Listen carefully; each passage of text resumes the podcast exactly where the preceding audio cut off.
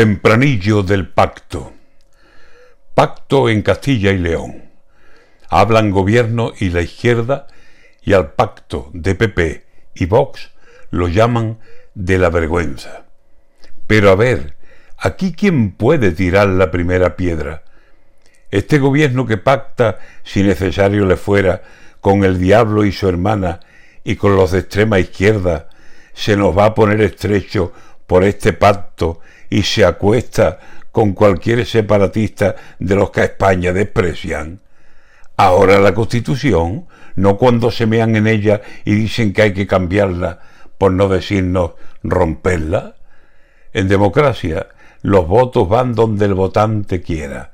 Si los de aquel no te gustan, te aguantas, que esa es la regla. A callar, porque si aquí vamos a hablar de vergüenza,